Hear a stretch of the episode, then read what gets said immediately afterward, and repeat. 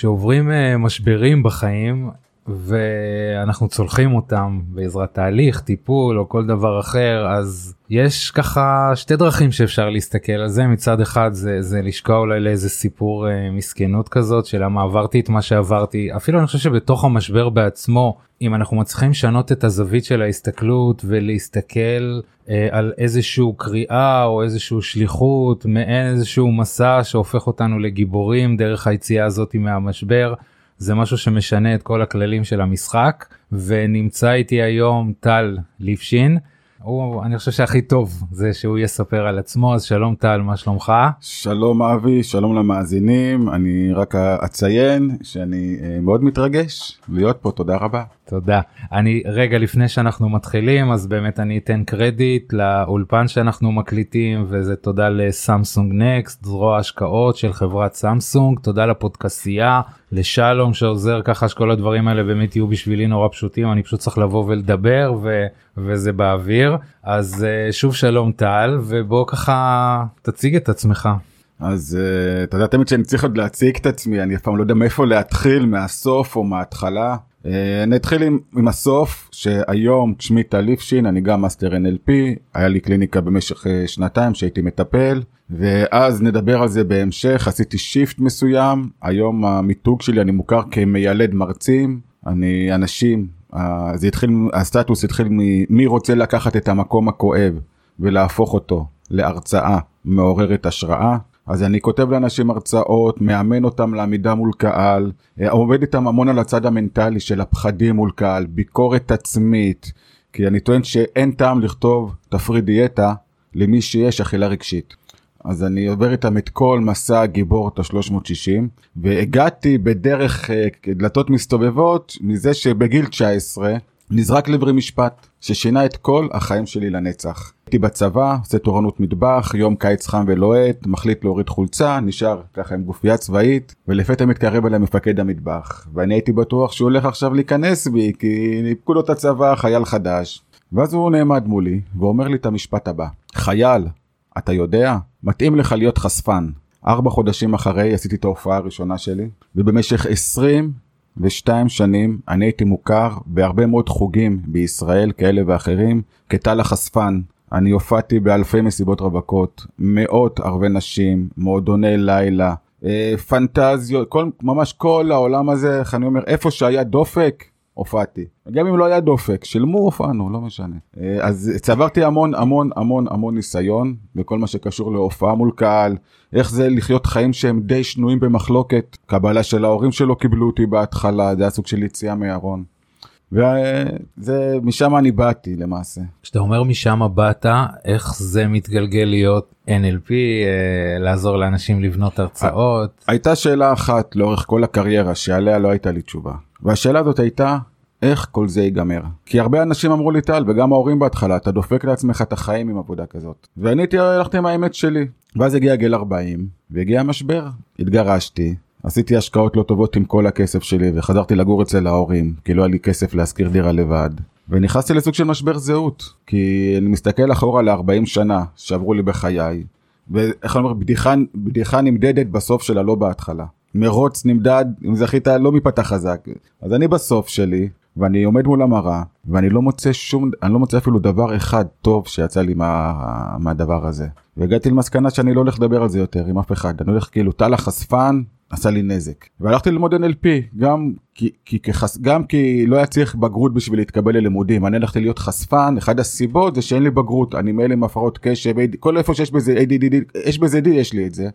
זאת אומרת שאמרו לי לך תהיה חשפן נורא אהבתי את המקום שלא מאשרים אותי שם המורים אתה יודע כי כי גם שמה תעשה אחרי הצבא כולם זה לימודים. אני בא מבית של לימודים. ואני ולימודים הממוצע ציונים שלי זה 20-30 אפילו לא 50 כאילו. אז זה נורא התאים לי כי לחפש איפה שאין אישורים ורק בתת מודע. והלכתי ללמוד NLP גם כי לא היה שם בגרות בשביל להתקבל. אני לא זוכר את זה בגלל זה נורא התרעמתי שאמרו שיש מבחן בשביל לקבל תעודה. אמרתי אבל איך יש מבחן? לא היה לי מבחן קבלה. איך אתה רגע אז מה עשית כן איפה הבאתם את זה פתאום? מה הקשר? ואני מאוד נלחצתי מזה ונורא נלחצתי ומאוד אה, והחשפנות הפכה אותי לבן אדם מאוד לא שיפוטי עד היום השלט שיש אצלי בבית איפה שאני שוכר דירה זה פה לא שופטים. החוסר שיפוטיות שלי מול אנשים, אני אומר, אחד הכלי ריפוי הכי טובים לעזור לבן אדם זה לא לשפוט אותו. פה לא שופטים, אתה לא שוט, כל עוד אתה לא שופט מוסמך בית משפט, אין לך סמכות לשפוט. לא רלוונטי, גם אנשים כלפיי ששפטו אותי, זה הגישה שלי. כשאתה אומר החשפנות לימדה אותי, כאילו באיזה מובן? אה, אה, במובן שלכל אחד בגלגול חיים האלה יש את החופש כל עוד זה לא עבירה על החוק לפי הנתונים של ההורים שבהם הוא גדל החוויות ילדות שלו איך הוא נראה חיצונית החסכים כל מה שהוא חווה איך, איך להתקיים במדינה הזאת איך להגשים את עצמו לפי היכולות שלו כי כולנו באנו לעולם ואנחנו ישר חייבים להתאים לשיטות למערכת החינוך אנחנו חייבים להתאים למבוגרים הזרים שלא פגשנו שהם הגננת המורים שלנו. אנחנו כל הזמן חייבים להתאים להם ואם אנחנו לא מתאימים מי לא בסדר? אני לא אני, בסדר. ואז אני אומר ואז אתה ואז רוב האנשים לדעתי יוצ... מתחילים את החיים שלהם אחרי רוב החיים שלהם שהיו צריכים ואישרו אותם הם מתחילים כמכורים לאישורים הם מכורים אם כל כך הרבה חברה אנחנו מתחילים את החיים מכורים. החיים אחרי גיל 21 שפה כביכול יש לך בחירה חופשית כי עד אז אתה במסגרות וצבא אתה די נכפה עליך. ופתאום ומאשרים אותך כל הזמן בכל המקומות האלה ציונים ופתאום טקס תעודות יש גם דרגות של ציונים וזה אישורים עכשיו מי שמקבל 90 100 בגדול מהמם אבל מי שלא ידע זה בשבילו ידע זה לא כוח בשבילו ידע זה פחד זה כאב כי אתה רוב הזמן לא יודע ו- אבל ואז אתה יוצא בגיל 21 לחיים האמיתיים שלך ואתה יוצא מכור לאישורים כמה אתה איך הייתי אתה, אתה כל הזמן צריך לחפש את ה... אז, אז אני חיפשתי מקום שאף אחד לא יוכל לאשר אותי בתת מודע ואז הגיע גיל 40 משבר. ואז... זאת אומרת אתה אומר זה כבר ממילא תחום כזה שאף אחד לא יאשר את זה פה אני עושה מה שאני רוצה. זה, זה תחום אם... ש... שאני יכול להצליח בו. אני זוכר את הפעם הראשונה ששילמו לי, את ההופעה הראשונה 10 דקות, שילמו לי 100 שקל להראות את התחת. ואני זוכר שהרגשתי מהמם, גם פרצתי טאבו מסוים, כי אנחנו חיים עם חברה עם טאבוים, הטאבוים החברתיים מאוד חזקים. שאני שואל מי קבע אותם, תראו לי את הבן אדם. אם זה חוק מדינה, אז אין מה להתווכח, אין לי שיקול דעת או מחשבה מול חוקי מדינה. אבל מול טאבוים חברתיים, סליחה, עדיין, עם כל הכבוד, אני רוצה לבחור, אם להסכים okay. לו. ופה גם שפרצתי את הטאבו של מיניות וכסף ושילמו לי והרגשתי מעולה. גם נתתי בידור אני גם נראה בסדר אני הייתי רקדן מקצועי אני יודע לרקוד אני נותן שירות מוחאים לי כפיים. אז אה, ואז הגיע גיל 40 ואחת הסיבות שהלכתי ללמוד NLP כי אני לא זוכר בדיוק מה גם כן בגרות אבל זוכר שאני הייתי בצומת מאוד גדולה בגיל 32 אם, אם ללמוד התפתחות אישית או לפתוח להקת צ'יפנדלס ובחרתי לפתוח להקת צ'יפנדלס במקום של חסך לא נכון. וזה מפה התחיל כביכול. ואז גיליתי שהיכולת הכלה שלי של אנשים גם כחשפן זו הופעתי מול רגשות זה רגשות אנשים זה אנשים. ונכון שזה מיניות מול מיניות בעיקר אבל זה עדיין בן אדם שרוצה להרגיש שהוא מגשים את עצמו גם במיניות גם שלא שופטים אותו. כי אם יש משהו שלא מדברים על לא, לא, לא מדברים על זה לא בבית ולא בלימודים זה שתי או שני דברים אני מבלבל פה שהולכים ללוות אותנו כל החיים. אחד זה כסף לא מדברים איתנו ואחד זה מיניות שלא מדברים איתנו. והמיניות שלנו זה הולך זה דחף זה לא רגש זה משהו ש... וכל החיים הולך ללוות אותנו. ואם, ואם מישהו והגעתי שאני הולך לעזור לאנשים במקומות האלה שפה לא ישפטו אתכם כי נרמול של משהו זה ריפוי לפעמים מאוד גדול. וגם אני הייתי במקום לא טוב עם עצמי באותה תקופה, התגרשתי ואשמה, וכשלאט לאט התחזקתי, אמרתי אני אעשה הרצאה על הסיפור חיים שלי, גם כתבתי ספר, ועשיתי את ההרצאה הראשונה, השנייה, הראשונה. זה כבר אתה מדבר אחרי הלימודים של ה-NLP? אחרי אחרי הלימודים של ה-NLP. לא אחרי או לפני, ההרצאה השנייה אחרי. אוקיי. אני לא זוכר האמת כבר. אוקיי, בסדר. אז ואני, אתה מכין הרצאה על החיים שלך. אני מכין הרצאה על החיים שלי. ואני זוכר יש קטע בהרצאה שאני לא סיפרתי הרבה דברים לא סיפרתי שקיבלתי התקף חרדה בגיל 40 מסוים לא סיפרתי היה לי הייתי בגוד לוקינג ואני עומד על הבמה ו- ופתאום אני מתחיל לבכות שאני מספר את הסיפור שלי האמיתי ועל המשברים שלי ועל הגירושים ועל לא האשמה. מתוכנן לא מתוכנן אתה יודע אני אומר כל, כל מה שאתה מנסה להתעלם ממנו אתה מעצים כי אתה חייב לדעת ממה אתה מתעלם אז אתה ופתאום זה קפץ והתחלתי לבכות על הבמה ו- ושיתפתי דברים שאתה יודע מה שנקרא נפתח נפתח עד הסוף. ואני זוכר שאחרי זה הרגשתי מאוד הקלה. ו- ואז הבנתי עד כמה שפתיחות מובילה להתפתחות. ואז אמרתי רגע אם זה לי זה ירגיש טוב הרגע הזה כטיפול לא משנה אני, מה, אני אומר מה שגורם לך להרגיש טוב זה טיפול לא, לא משנה ואמרתי לכתוב אני יודע אני בטח יש עוד אנשים שרק לשתף לא עכשיו לפתוח בית ציוני אמריקה ומשפיע לא רק לעמוד פעם אחת ולספר את הסיפור שלהם מול זרים מול ההורים לא משנה אבל גם אם לא לספר רק פעם אחת אבל כי יש לנו את הסוף כמנצח. ואז אמרת אני אפתח טכניקה אני אקרא לזה לקצ'ר תרפי הרצאות לשם ריפוי. מי רוצה לקחת את המקום הכואב ולהפוך אותו להרצאה מעוררת השראה? מדהים. ואז הגיע משי הלקוחה הראשונה שלי והיה לנו תהליך מהמם מהמם והיא הרצתה והיא פתחה כי אנחנו עוברים אנחנו פותחים ציר זמן החיים. ממתי לפתוח את ההרצאה? באיזה סיטואציה?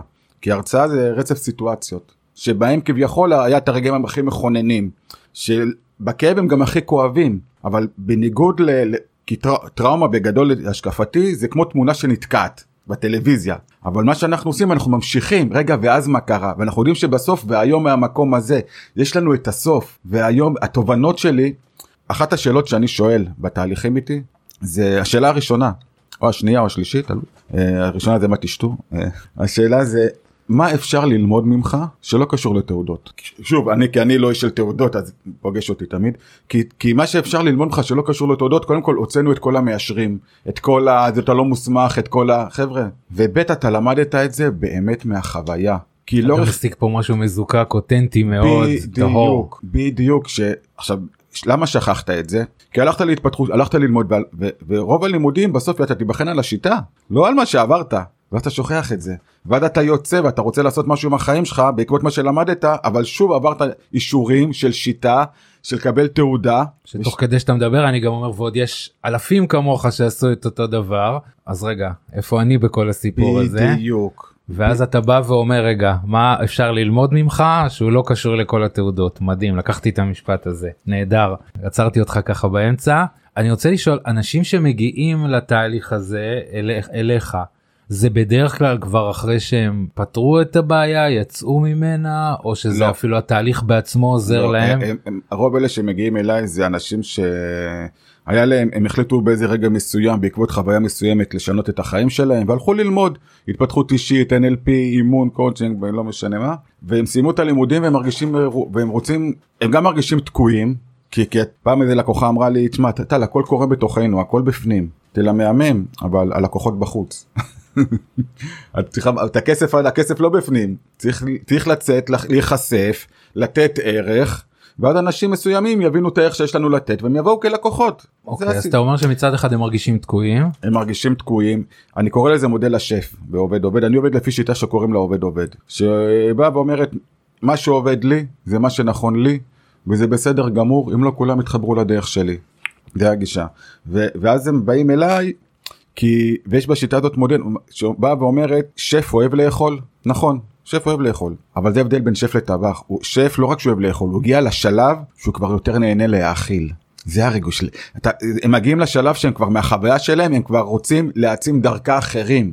להכיל. כן. ואז הם באים אליי שהם כבר הם כבר יותר בהרגשה של שלא רק לקבל לקבל את הסיפור שלי אני גם רוצה לך סיפור של לתת אותו להעצים אחרים ואז הם באים אליי גם וזה בא לי תובנה מהמקום הזה של יום אחד התקבלתי טלפון מישהי התקשרה אליי בוכה וזה ואמרה לי תן לך אני רוצה זוגיות? יש לי כל כך הרבה לתת. ואז מה שעבר לי בראש זה רגע למה כולנו כשאנחנו נגיד רוצים זוגיות אנחנו אומרים בנות בדרך כלל אבל איך אני רוצה זוגיות? יש לי כל כך הרבה לתת. למה אנחנו לא אומרים איך אני רוצה זוגיות? יש לי כל כך הרבה לקבל.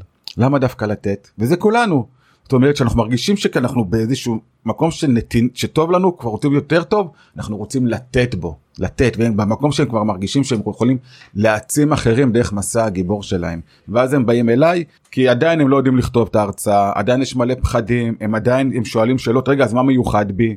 רגע מה יש ללמוד ממני? ואני אומר לעצמי תראו מה זה סיימתם הרבה לימודים עשרות אלפי שקלים עברתם התפתחות אישית אתם גם לא יודעים מה, מה אפשר ללמוד מכם אתם עדיין מחפשים אישורים אז מה עשו לכם גם שם. ואז מה קורה בתהליך איתך?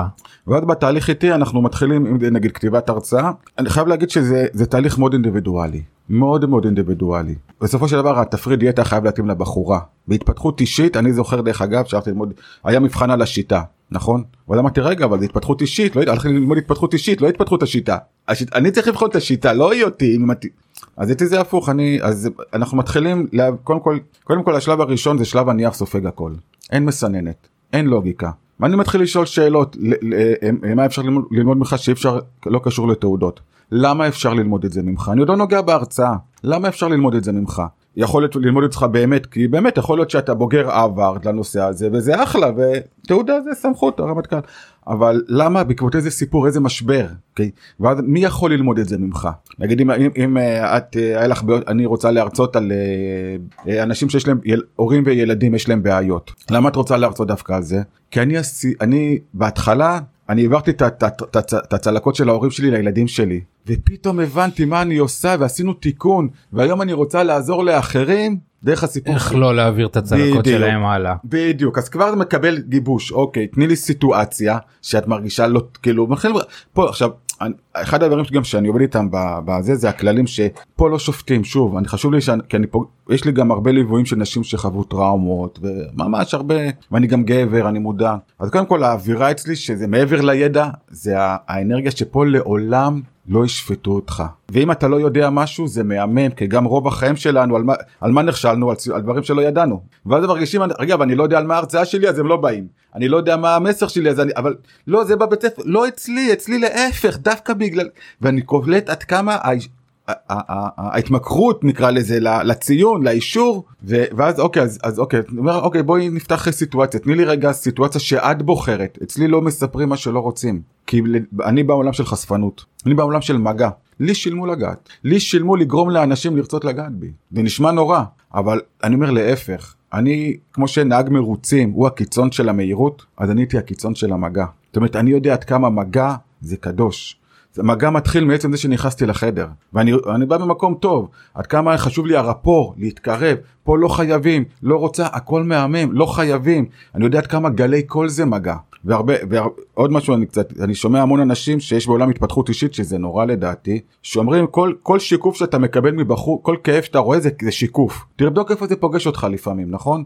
תראה יש הרבה כזה נכון? הזה, כן. משפט נוראי למה אז אני אגיד לבחור אם אני עכשיו אגע בך ללא הסכמה והמגע שלי לא יהיה נעים לך אז אני אגיד לה תגידי לי טל המגע שלך לא נעים. אני אגיד לך לא זה שיקוף תבדקי איפה זה פוגש אותך. אין הבדל אין הבדל והרבה אנשים בדפוסים לא נכונים ואז מתחילים אתה רואה הפרעות קשב קופצים. ואז מתחילים אוקיי תני לי סיטואציה. מחפשים למצוא את הסיטואציה כביכול שממחישה את הכאב את המקום את הכאב. אני זוכר את התאריך שם ממש עושים כמו ב-NLP מה ראית מה שמעת מה הרגשת? ברמה של שנגיד אם מישהי אומרת לי טל הרגשתי הרגשתי לא טוב עם עצמי. אני אגיד לה זה מהמם אבל אני לא יכול לדמיין איך נראה אני לא יכול להגיד לצייר מה זאת אומרת לא הרגשת זה היה ערב או צהריים זה היה בחדר במטבח בוא נצא ואז יותר קל להתחבר ואז הבת שלי נכנסת ואני אומרת לה ככה ואז מספרים את הסיטואציה כי מן הסתם אם זוכרים את זה כל כך גם נוצר שם טראומה ו- וטראומות זה גם דבר ממכר לחזור אליהם מן הסתם ואז אנחנו ממשיכים את הסיפור אוקיי ואז מה קרה.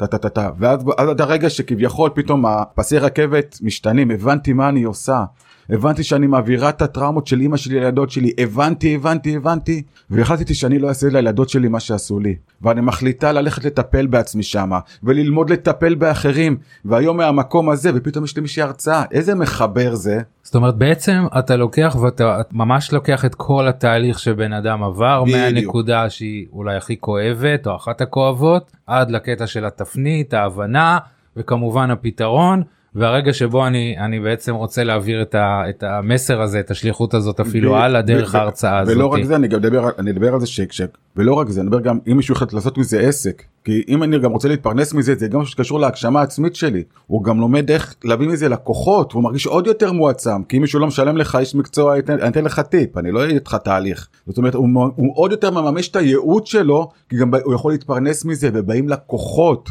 והוא מרגיש עוד יותר שהוא חי ב- בהגשמה שלו שזה עוד שלב הבא כאילו שזה מהמם.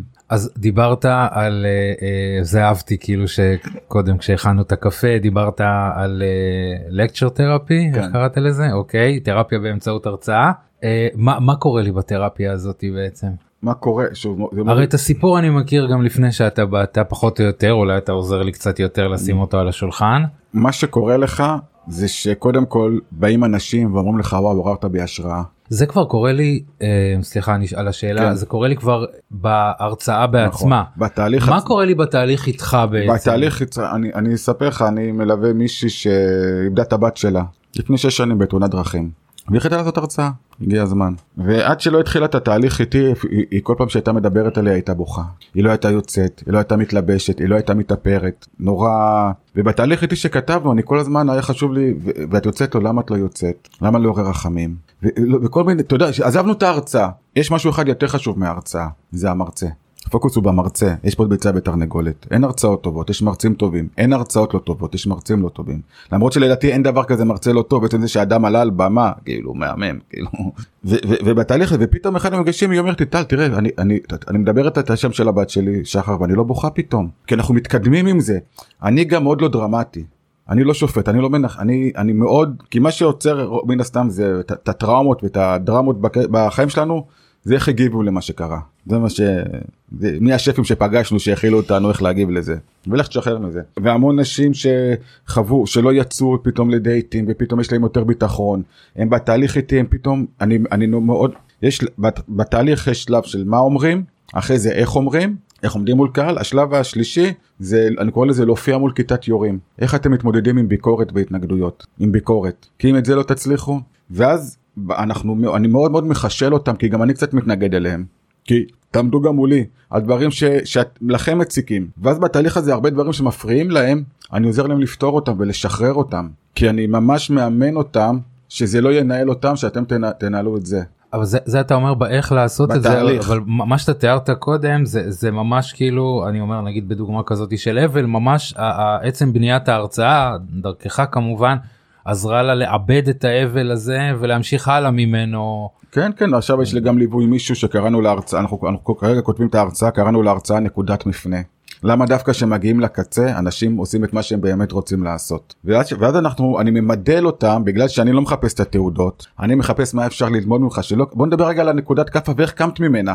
ואנחנו כותבים את זה כשיטה שלך זה שלך ו- ואז הבנו שיש כאפות שמאירות יש כאפות שמפילות כן ו- ואיך קמת ואז, ואז אם זה הרשימה ואם זה התחייבויות ואם זה שינוי סביבה ואנחנו ממש עובדים על עוברים איתה על ממש אסטרטגיה פנימית איך את יצאת מהכאפה שלך מה, מהמקום הכי נמוך. ופתאום גם שעוברים על זה פתאום ועושים מכניסים לוגיקה לרגשות אומרים הדבר הכי לא, לא רומנטי באהבה זה לנתח מה זו אהבה. אני זוכר פעם אחת הלכתי להרצאה של פרופסור לרגשות אמרתי אני רוצה להתאהב בו. מי שמדבר על רגשות ואני 100% אני רגשי אני אין לי תעודות אני אמרתי וואלה פרופסור מדבר על רגשות. אמרתי וואו אני אחרי חמש דקות נרדמתי אמרתי זה משעמם כאילו זאת אומרת אבל עוברים בתהליך הזה ממש אוקיי הרי עברת שינוי מסוים. פותחים סוגריים בוא, בוא עכשיו נבדל את זה. כמו NLP איך עשית את זה? כי לא צריך שם תעודות אין מי ש... עובדה הצלחת. התעודה התעודה במחאות קיימת הנה הצלחת לקום ואז הוא מקבל חיזוק על המסע שלו עוד יותר דרך זה ש... שהוא עשה את זה לא כי הוא נבחן אחרי זה בוא נראה טה טה טה טה. ממש עוברים על זה. זאת הטרנספורמציה שלו. בדיוק. בוא ננתח וזה השיטה שלך ועכשיו אני אומר הרבה אנשים אני טוען שחשיפה שווה ביקורת. אנשים יעבירו לך ביקורת. יש את הספר האדם מחפש משמעות נכון של ויקום פרנקל. אני אומר כן. הדבר השני אחרי שהוא מחפש משמעות הוא מחפש לאשר אנשים אחרים. לאשר אנשים כן, אחרים? ככה לא מרצים וככה לא מנהלים זוגי. לבקר אנשים אחרים. לבקר. זה אוקיי. המשמעות השנייה של האדם. ואני אומר ברגע שתצאו גם אם לא תרצו עם האמת שלכם תתחילו לקבל ביקורת אישורים את זה אי אפשר לנצח. אני תמיד שלחתי ללמוד NLP אחת השאלות שהיה לי מבחן אני שאלתי כאילו רגע מי אישר אתכם לאשר אותי? מי הסמיך אותך? כאילו, לא הלכתי ללמוד פסיכולוגיה שהמדינה החליטה, שם אין לי חופש, ואני פריק של חופש, זה הקעקוע שלי, פרידום. אבל את, אתם כולה אנשים שגרים ברחובות, בזיכרון, פתחתם, אתם לא באמת, עם כל הכבוד, אתם, אין לכם באמת את הסמכות לתת לי, כאילו, להגביל אותי בשום דבר בחיים שלי, אין לכם כלום. למה אתם גם אתם מנסים לעשות לי את זה? וזה אחת הסיבות שלא הלכתי ללמד NLP כי במהות שלי זה הדבר הראשון וזה עד היום שאני מלווה אנשים. יש משפט שאומר אם אפשר ללמוד מכל אחד נכון? אתה יודע מה דפוק סליחה. שאני אומר את זה ל-NLPיסטים ולהרבה אנשים בתחום הטיפול אני אומר לי רגע אם אפשר ללמוד מכל אחד אז גם כל אחד יכול ללמד לא. רגע אבל מה ההיגיון? בוא נחזור חזרה אני אמקד אותך. אז דיברנו קצת על מה קורה לאנשים בתוך התהליך. כן. אמ, נתת ככה כמה דוגמאות באמת מדהים מה קורה בתוך אחרי ההרצאה או, או כשכבר ההרצאה נמצאת על ה... יש לך ככה משהו להוסיף כאילו בעניין הזה? שכבר אני יוצא עם זה עכשיו ועומד מול הקהל ואומר את מה שאמרתי. אתה, אתה, אתה מתרגש בטרור רק בשביל החוויה של ההתרגשות. אתה, אתה, מה שקורה לך. אבל אני מתכוון מבחינת התהליך האישי מבחינת שלי. מבחינת התהליך האישי אתה, אתה הרבה יותר עוצמתי וגדול. כי ניצ... גם לעמוד מול עצם זה הרצאה זה מפחיד לעמוד מול קהל. ניצחת את השדים יצאת מהארון שלך כביכול. כולל אין כמעט אדם שאין לו ארונות. יצאת מהארון במקום הכואב שלך של אותו רגע. הבנת שבחוץ מחוץ לארון לא כזה חשוך וחשבת. הבנת גם שהדרמה שלך לעיתים גם לא מעניינת כל כך אנשים, כאילו הדרמות שעשית, כמו שאתה יוצא מהארון, אתה אומר, אה, זאת הומו, יאללה, ואתה אכלת שיט. אתה מגלה כוחות שהצלחת להתגבר על עוד פחד בחיים שלך, לשתף, אתה מדבר על זה, זה כבר לא מאיים עליך, אתה לומד להתמודד, הרי זה, זה לא רק הרצאה מול קהל איך להתמודד עם ביקורת ואישורים, זה בכלל החיים של ההורים שלך. הכלים שתתמודד מול קהל זה גם להורים, מול ההורים, מול החברה, לשים גבולות, זה מדייק אותך הרבה יותר, יש איזה המון המון המון המון יתרונות מעבר לעמוד שעה ולדבר בטכני, בידע, העברתי ידע, לחיים שלך. כל הקטע של החשיפה, מה שמנהל אנשים, עמידה מול ביקורת, זה תמיד יהיה שם. הם פשוט הבינו שיש להם כלי להתמודד עם הדברים האלה בכלל החיים, וזה מהמם. מהמם. אני אגיד לך ככה למה כשחשבתי מראש ו- והלכתי לחפש פתאום גיליתי שאנחנו לא חברים בפייסבוק אה, אבל הלכתי לחפש את השם שלך הרבה אנשים שמגיעים אליי עוד פעם זה, זה, זה נכון גם לגבי תהליכים אחרים אבל זה מאוד נכון לגבי התמכרויות יש שם משבר מאוד מאוד גדול שהוא מלווה בהרבה אשמה ובושה במשך שנים הסתרה ו, ואחד הדברים הראשונים שאני משתדל לעשות אותם עוד פעם אנחנו דיברנו קצת כנלפיסטים על המסע כן. הגיבור הזה אבל אולי ככה נפרק את זה טיפה זה לחבר אותם בדיוק לדבר הזה זאת אומרת אני התפיסה הזאת שאני כאחד שמטפל בהתמכרויות עכשיו אמור לעזור להם להסיר את ההתמכרות מהחיים שלהם. כן. כאילו זה לא יקרה. זאת אומרת אני גם אומר הרבה פעמים לאנשים אני לא באתי לעזור לך כדי כאילו אתה מינוס המשבר שהגעת איתו. זה ממש לא אתה הולך לצאת מפה כאילו כאיזשהו בן אדם חדש. המשבר הזה היה רק איזשהו קריאה מסוימת התעוררות מסוימת משהו שבסוף התהליך הזה אתה תהיה בן אדם אחר לא יודע ממש אחר אבל כן. כאילו אתה תעבור טרנספורמציה אתה תהיה יותר חזק אתה תעשה דברים אחרים זאת אומרת הרבה פעמים זה ממש מלווה ויש הרבה פעמים שזה אחד הדברים הראשונים שקופצים לי הרבה פעמים אני גם אומר את זה אני אומר לבן אדם אני בעוד שלושה חודשים ארבעה חודשים שנה מהיום רואה אותך עומד על במה ומספר את הסיפור שלך כי תשמע אני יושב פה ואני כולי השראה ממה שעשית. גם כשהם עדיין כן. בתוך ההתמכרות זאת אומרת עצם זה שאתה הצלחת אפילו להגיע למצב שהמוח שלך היה כל כך מתוחכם לאמץ אלכוהול כדי לעזור לך לעבור את מה שעברת אנשים mm. במצבך אני לא יודע אם היו חיים וזה כל כך מדהים שכשאתה תצא מכאן בלי האלכוהול ועם כל הדברים שהחדשים שאפילו אני לא יודע מה הולך לקרות שם זה יהיה מדהים ושם אני רואה אותך. בעוד שנה עומד על במה ומרצה את הדבר הזה. אז זה ככה אה, אה, זה מקסים. דרך אגב גם כשהייתי בקליניקה שהתחלתי עם זה הייתי אומר לאנשים בואו עברתם תהליך בואו תרצו עליו כי אתם השראה פי 100 ממני אבל הם לא שם הם באו לטיפול רציתי גם לזמן אנשים חדשים שכן רוצים. לגמרי. אתה יודע, אתה מדבר הרבה על התמכרויות שאוטומטית זה לוקח לנו אלכוהול וסמים. הרי גם כאב ומחשבה טורדנית זה התמכרות נכון, לכל דבר. נכון. ואני עכשיו נמצא בתהליך מהמם עם בחורה מהממת, יצא, יצא לי ללוות באמת הרבה אימהות שיש להם ילדים על הספקטרום. כל התהליך ו, ו, ועכשיו יש מישהי תהליך ודיברה, ממש דיברנו על זה אתמול, שלשום, על הקטע של ההשוואות. הרי היא כל הזמן משווה וכל הזמן יש לה אשמה על ההשוואה. ואומרים לה אל תשווי לילדות טה טה טה והיא אמרה לי טל מה אני עושה עם ההשוואות האלה? זה לא, לא מפסיק. ואם משהו לא מפסיק ואין לך שליטה וזה לא נעים זה התמכרות. אמרתי לה סליחה? בטח שתעשי השוואות. קודם כל הדבר הנחת יסוד אצלי בקליניקה בטיפול זה ציפיות לא נכונות מייצרות אכזבות נכונות. ציפיות אם אתה לא יכול לעשות השוואות את לא יכולה עכשיו לא לעשות השוואות. אין שום זריקת פלא. אז כן אז אל תנסי גם כי את לא יכולה. אז כן תעשי השוואות. זה טבעי שתעשי השוואות. כאילו מי לא עושה השוואות? סתם עזבי אותך מכל המטפלי נימוסים והליכות האלה נורא ואיום טיפולי המרה רגשיים. ותעשי השוואות בצדק כאילו אבל אם הש... הרי עכשיו מצד אחד אם, הש... אם, אם השוואה עושה משהו לא טוב אז היא גם תעשה משהו טוב עם הסיפור הנכון. עכשיו בוא נמצא גם בוא נחפש גם השוואות טובות רק שיהיה קצת איזון לא בשביל לא להשוות את הזה. ופתאום ירד לה אבן מהלב ואמרתי לה תפסיקי לתת לאנשים לחנך אותך איך להיות אימא לכלום. אל תחנכו אותי עושה לי טוב להשוות, תשווה, אל תתני לאף אחד להתערב, רק שלך. אף אחד לא זה, ולעשות השוואות, ואין דבר יותר נורמלי שאתה חווה כאב ומה שמפריע לך מאשר להשוות לחייו. זה טבעי וזה מקסים וזה מראה שאתה חי ונושם ודופק. רק להוריד את האשמה, כי אם אתה, אין לך בחירה לא לעשות את זה, ועכשיו באה מהסביבה גם אשמה, שזה עוד יותר מנוהל ומחזק וזהו, גמרו. עוד דברים שקורים בתהליך שבאים לבנות הרצאה, אבל פתאום מדברים ושיחה והשוואות, אומר רגע, כאילו, מותר לך להשוות, באמת שמותר, זה חוקי. אני אומר להם בתהליך, סליחה, לא יודע, אישורים ומותר, מותר לי ככה, וזה לא קשור להרצאות, הם עושים את זה, עוד דברים בחיים. טל, מותר לי ככה, טל אומר, תקשיבו, יש רק שני אנשים בעולם הזה, במדינת ישראל, שיכולים להגיד לנו מה מותר ומה אסור. מי אלה? שוטר ושופט. כי מולם אין חופש, שוב זה חוזר לחופש כל הזמן. זה לא קשור לסיטואציה, זה לחופש שלך לבחור, להגיב איך שאתה רוצה, אבל מבחירה חופשית שלך, לא, לא מטיפולי המערה רגשיים שהסביבה עשתה לך.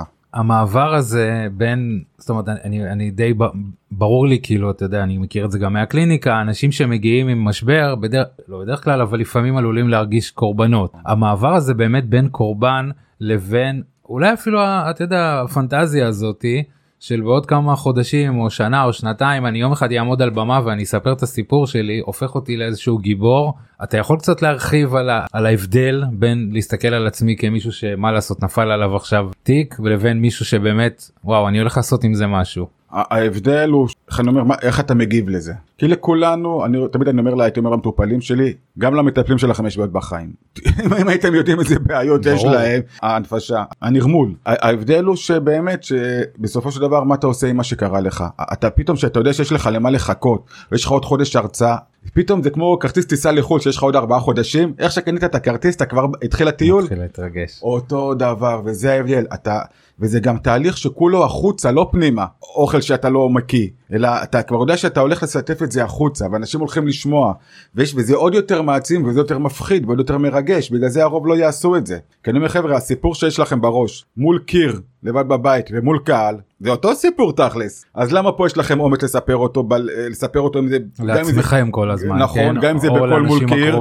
והרי כאילו. זה אותו סיפור אז מה משתנה? שעדיין בשיפוטיות ביקורת מלווה אתכם שם שאיך ישפטו אתכם ו, ואנשים כי, כי זה מה שאתם רגילים למעשה רוב החיים. סביר מאוד להניח שזה גם יהיה איתכם כל החיים. מעטים וזאת האמת מעטים יהיה להם את האומץ להעלות את זה לשלב אם הם רוצים מי שלא רוצה זה מקסים לא חייבים. נכון מי שרוצה וזה מעצים.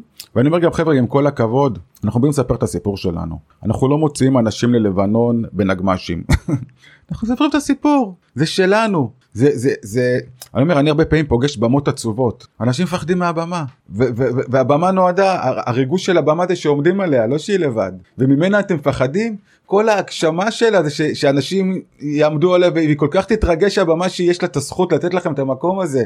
אל תפחדו ממנה. וזה גם בא לי מהחשפנות. יכול להגיד לך שבסופו של דבר שזה לא משנה אם אתה חשפן וזה לא משנה אם אתה מרצה זה ממש זה, זה מה שהבנתי. גם רוצה סיפור אישי זה סוג של חשפן לא, לא המקום, בגדים אבל המקום הזה שאתה בחרת לעשות משהו בחיים שלך תהיה חשפן תהיה מרצה תהיה מטפל תהיה מה שאתה רוצה. תמיד יש שם ביקורת של אנשים אבל זה עדיין חלקת האלוהים שלך הגשמה עצמית זה זכות זה לא חובה זה לא מע"מ. ואם בחרת מהמעטים שבאמת בחרו לעשות עם זה משהו כפעולות תמיד שזה זכות ואל תיתן לאף אחד. אנשים ינסו זה חלקת אלוהים שלך ומה שלא נעים לך ואיך אני אומר לא כולם נמצאים בחלומות שלי. יש הרבה אנשים שהם לא שייכים לחלומות שלי ואם הם אומרים לי מילה חבר'ה אתם לא בחלומות שלי. סליחה סורי שלום. ותק, ו, ו, ו, כי כל התהליך הזה מאוד מעצים גבולות זה שלכם. אתם תעמדו שם על הבמה והבמה תהיה שם איתך והבמה לא שופטת היא רק מקבלת היא רק מכילה. תהיו איתה עזבו את הקהל רגע. תהיו ברגע הזה. לא חייבים להתחבר אליכם זה בסדר גם אני לא מתחבר לכולם. אבל עצם זה שלא איך אני אומר איך נראה מרצה טוב לדעתי מקצוען? לא אחד שמחאו לו כפיים. אחד שהייתה לו הרצאה לא מי יודע מה. הוא פשוט ממשיך להרצאה הבאה. הוא פשוט ממשיך להרצאה הבאה. הכפיים שלכם לא תלויות בהגשמה שלי עם כל הכבוד סליחה שחררתי אתכם. ההגשמה שלי לא תלויה בכפיים כן. בדיוק. כן. אה, האמת שזה מאוד מאוד קרוב אליי אני ככה אשתף רגע מה, מהסיפור האישי שלי אני זוכר מאוד מאוד את הפגישה הראשונה שלי עם מטפל לגבי ההתמכרויות שלי וזה השלב שרציתי למות פשוט אה, כאילו באמת רציתי למות ואחד הדברים קפצה לי מחשבה שם לתוך הראש ואמרתי שאם יום אחד אני אשב בכיסא שלו ואני אצליח לעזור למישהו אז אולי היה שווה לעבור את כל מה שעברתי אני לא הכרתי אז לא NLP ולא מסע גיבור ולא והמחשבה הזאת נתקעה לי בתוך הראש היא הייתה באותו רגע הכי דמיונית שבעולם שרק יכול להיות אני פגישה ראשונה לא בטוח בעצמי בכלל שאני אצליח. וכשניתחתי את זה שנים אחורה כשבניתי את המודל שלי כאילו ב-NLP זאת הייתה אבן יסוד מאוד גדולה שם. שאלתי את עצמי הרבה פעמים למה אני הצלחתי ואנשים אחרים לא ובעיניי זה היה אחד הדברים האלה. כי כשהייתי יוצא מתהליכים מכל מיני פגישות טיפוליות כאלה ואחרות הייתי אומר לעצמי רגע אם עכשיו יבוא אליי מישהו ויגיד לי ככה מה אני אענה לו? זאת אומרת זה כאילו כל הזמן ליווה אותי הקטע הזה בעצם הפך את המסע שלי לסוג של מסע גיבור כזה וזה היה משהו מאוד מאוד אה, אני חושב אה, בדיעבד אני יכול להגיד שהוא מאוד מאוד משמעותי כאילו בתהליך ולכן אתה יודע כשאתה מדבר איתי על, ה, על התרפיה באמצעות הרצאות ועל הבניית התהליכים האלה זה ממש מדהים. עכשיו אתה מדבר על זה זה לא תרפיה באמצעות הרצאה יותר כי אני רוב החיים שלי לא הרציתי אני הייתי חשפן. אני הופעתי זה תרפיה עכשיו יותר תרפיה באמצעות הופעה מול קהל כי, כי לי לדוגמה היה מאוד קשה הרי אני אתה באופן האישי שלך אתה מדבר כן, בוא, כן. מה שאני יודע. לא אני, אני מדבר יותר כן. על המובן של מה שאתה עושה היום עם, אה, עם אנשים. כן זה זה כי, כי לי היה מאוד קשה בהתחלה היה רושם אני מאמן לעמידה מול קהל. והייתי רואה הרבה אנשים והיה לי עם זה מחסום בגוף ואני לא מבין למה. הרי יש לי יותר ניסיון מעמידה מול קהל מכולם בכל המצבים הייתי יותר והייתי רואה אותם ולי אין אומץ לעשות מה שהם עושים. והייתי מתחרפן והייתי שופט אותם ואז הבנתי שהכוח שלי זה לא עמידה מול קהל זה הופעה מול קהל. כי אני הופעתי לא עמדתי כחשפן. הייתי רק החלפתי מילה כאילו מעמידה לקהל להופעה מול קהל וזה באמת התרפיה שלו בהופעה מול קהל יש המון תרפיה. כי כי לא סתם אומרים שהפחד הכי גדול של אנשים זה לעמוד מול קהל. למה? אני אומר להם רגע אם יש לכם פחד קהל אז אתם לא הולכים בטח להצגות וסרטים כי יש שם קהל אתם מפחדים מקהל. אה לא. ביקורת אישורים שיפוטיות ודעות קדומות. יש לך ככה עוד משהו ככה לסיום או אני אשאל אותך איפה מוצאים אותך? בפייסבוק טל ליפשין טיק טוק טל ליפשין אינסטגרם טל ליפשין אה, ובאמת אה, באמת אני חושב שמי ששומע אותנו והוא מרגיש שהסיפור שלו יכול לעזור לאנשים אחרים אל תפספסו את הרגע הזה. אין לכם מושג כמה זה ייתן לכם. אין לכם מושג. רוב הזמן מלמדים אותנו אתה קיבלת ציוד אתה יודע תשקיע בעצמך תשקיע באחרים. איך אתה יכול לעזור לעוד מישהו שהיה במקום שלך? אין לך מושג כמה זה ייתן לך המקום הזה. אל תפספס לא משנה איך. טיפול לא משנה איך. לכו על זה. לכו על זה וזה מקסים וזה מרגש וזה מתנה גם לא לעשות מזה משהו לכם כמתנה לעצמכם. פשוט מתנה. מדהים וואו טל. היה מדהים ומרגש. אני חייב להגיד זה משהו שמאוד מאוד קרוב ללב שלי כי באמת אמרתי את זה כמה פעמים היום ואני אגיד את זה שוב. לפגוש אנשים במקומות הנמוכים שלהם אני חושב אני הפעם אמרתי את זה ואני אומר זה עם המון צניעות שכאילו יש לי איזה מתנה שאני קיבלתי וזה היכולת הזאת לפגוש בן אדם במקום מאוד נמוך וכאילו לדמיין אותו כבר נמצא במקום אחר שהרבה פעמים לאנשים אפילו בעצמם קשה לראות את זה.